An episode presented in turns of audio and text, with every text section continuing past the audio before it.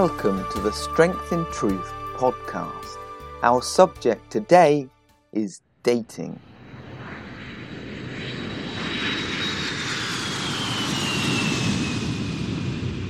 Whilst the Bible does not provide specific guidance for finding a husband or wife, it does say that marriage should be in the Lord. Believers should not marry unbelievers. Marriage was created by God to be between one man and one woman. God gave Adam his wife Eve to be a helpmeet to him and for the begetting of children. Marriage is honourable and a good thing to desire, but casual relationships are not. Dating should only ever be considered with a view to finding someone suitable to eventually marry. Casual, intimate relationships are condemned by Scripture. Today, we seem to have four stages in a relationship. It starts with dating, then the couple say they are in a relationship, engagement follows, and finally marriage. The Bible does not make these distinctions. The custom in Bible times was engagement and then marriage. That was it. The bride was normally selected for the bridegroom, and they weren't allowed to be alone before marriage. What a difference!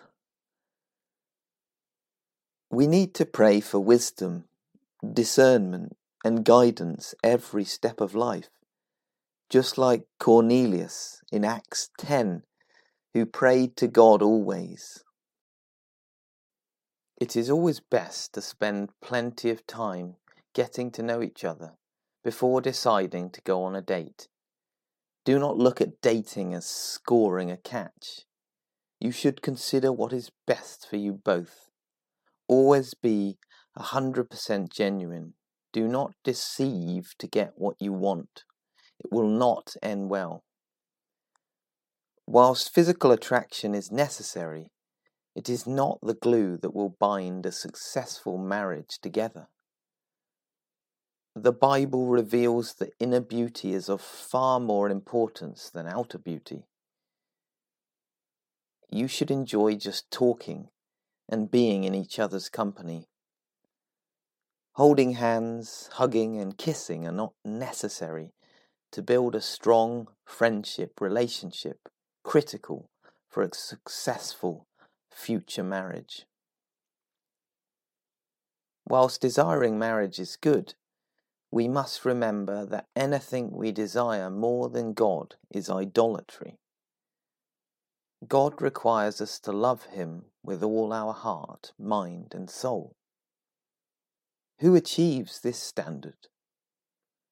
The answer is no one except the God man, the Lord Jesus Christ, which is why we need His righteousness and obedience to be given to us so that it becomes ours.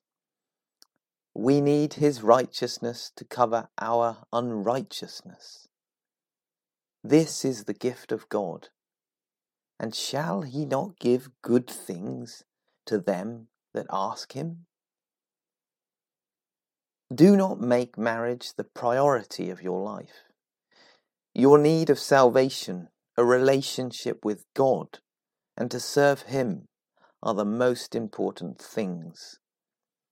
Desperate people do desperate things. Desperation is unattractive.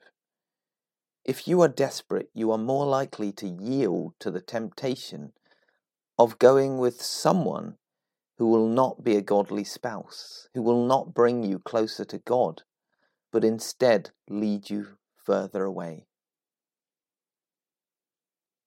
Therefore, take no thought, saying, What shall we eat? Or, What shall we drink? Or, Wherewithal shall we be clothed? For after all these things do the Gentiles seek. For your heavenly Father knoweth that ye have need of all these things. But seek ye first the kingdom of God and his righteousness, and all these things shall be added unto you. Remembering that pure religion and undefiled before God and the Father is this to visit the fatherless and widows in their affliction, and to keep himself unspotted from the world.